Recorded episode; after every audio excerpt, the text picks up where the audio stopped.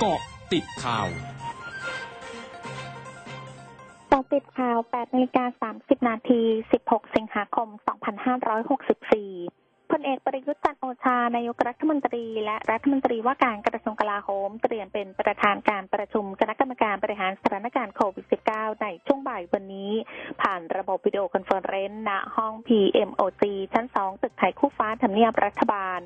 ทางนี้จะมีการพิจารณาว่าจะผ่อนคลายมาตรการ หรือขยายเวลามาตรการล็อกดาวน์เพราะสถานการณ์การระบาดอย่างรุนแรง มีผู้ติดเชื้อและเสียชีวิตเพิ่มขึ้นจำนวนมากอย่างไรก็ตามอาจผ่อนปรนให้สี่ธุรกิจหลักที่มีความจำเป็นต่อการใช้ชีวิตของประชาชน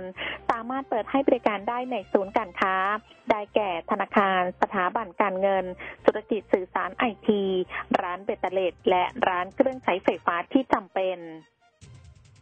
สำนักงานสาธารณสุขจังหวัดสมุทรสาคร รายงานสถานการณ์ผู้ติดเชื้อโควิด -19 รายใหม่ในพื้นที่ข้อมูลณวันที่ 15 สิงหาคมเวลา 24 นาฬิกา พบผู้ติดเชื้อเพิ่มขึ้น 1,869 ราย จากการค้นหาเชิงรุก 115 ราย จากในโรงพยาบาล 1,754 ราย รวมมียอดผู้ติดเชื้อสะสม 72,745 ราย รักษาหายเพิ่ม 349 ราย รวมหายป่วยสะสม 49,015 ราย อยู่ระหว่างการรักษา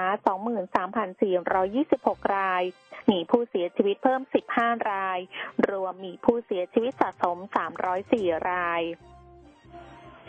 มอุตุนิยมวิทยารายงานลมตะวันออกเฉียงใต้พัดปกคลุมอ่าวไทย ภาคตอนออกและภาคตะวันออกเฉียงเหนือตอนล่าง ในขณะที่มรสุมตะวันตกเฉียงใต้ยังคงพัดปกคลุมทะเลอันดามัน ประเทศไทยและอ่าวไทย ประกอบกับมียอมความกดอากาศต่ำปกคลุมประเทศเวียดนามตอนบน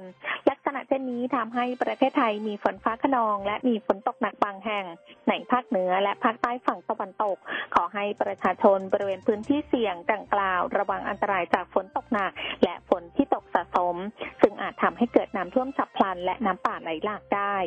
สำหรับคลื่นลมบริเวณทะเลอันดามันมีคลื่นสูง 1-2 เมตร บริเวณที่มีฝนฟ้าขนองคลื่นสูงมากกว่า 2 เมตร ขอให้ชาวเรือบริเวณดังกล่าวเดินเรือด้วยความระมัดระวังบริเวณที่มีฝนฟ้าขนอง ขณะที่กรุงเทพและปริมณฑลมีฝนฟ้าขนองร้อยละ40 ของพื้นที่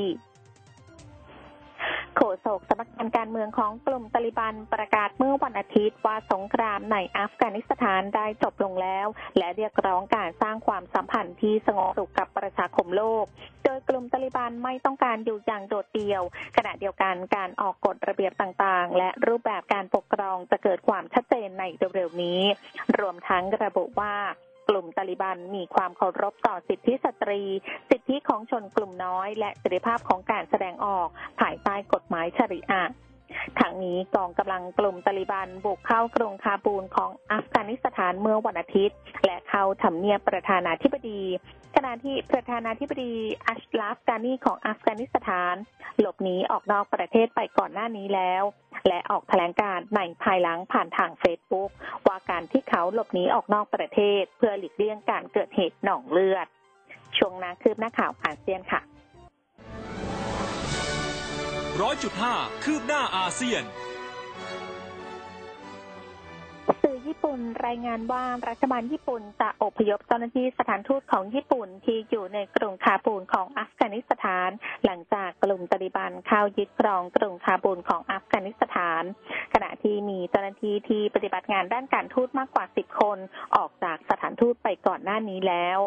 นอกจากนี้รัฐบาลญี่ปุ่นเรียกร้องให้พลเมืองญี่ปุ่นที่อยู่ในอัฟกานิสถาน เดินทางออกจากอัฟกานิสถานในทันทีเท่าที่จะเป็นไปได้ เว้นเสียแต่ว่าจำเป็นต้องอยู่ในอัฟกานิสถาน โดยเหตุผลที่ไม่สามารถหลีกเลี่ยงได้ากิโกะโยชิโมโตะผู้สื่อข่าวเลิฟ FM เจแปนประเทศญี่ปุ่น เผยผ่านรายการ Good Morning อาเซียน ทางคลื่นข่าว m c o t News FM 100.5ว่าเกิดน้ำท่วมและดินถล่มในเมืองโอกายะ จังหวัดนางาโนะของญี่ปุ่นทำให้มีผู้เสียชีวิต3ราย และบาดเจ็บ2คน มีบ้านเรือนเสียหายกว่า500หลังล่าสุดสำนักงานอุตุนิยมวิทยาของญี่ปุ่นประกาศเตือนภัยฝนในระดับสูงสุดแล้ว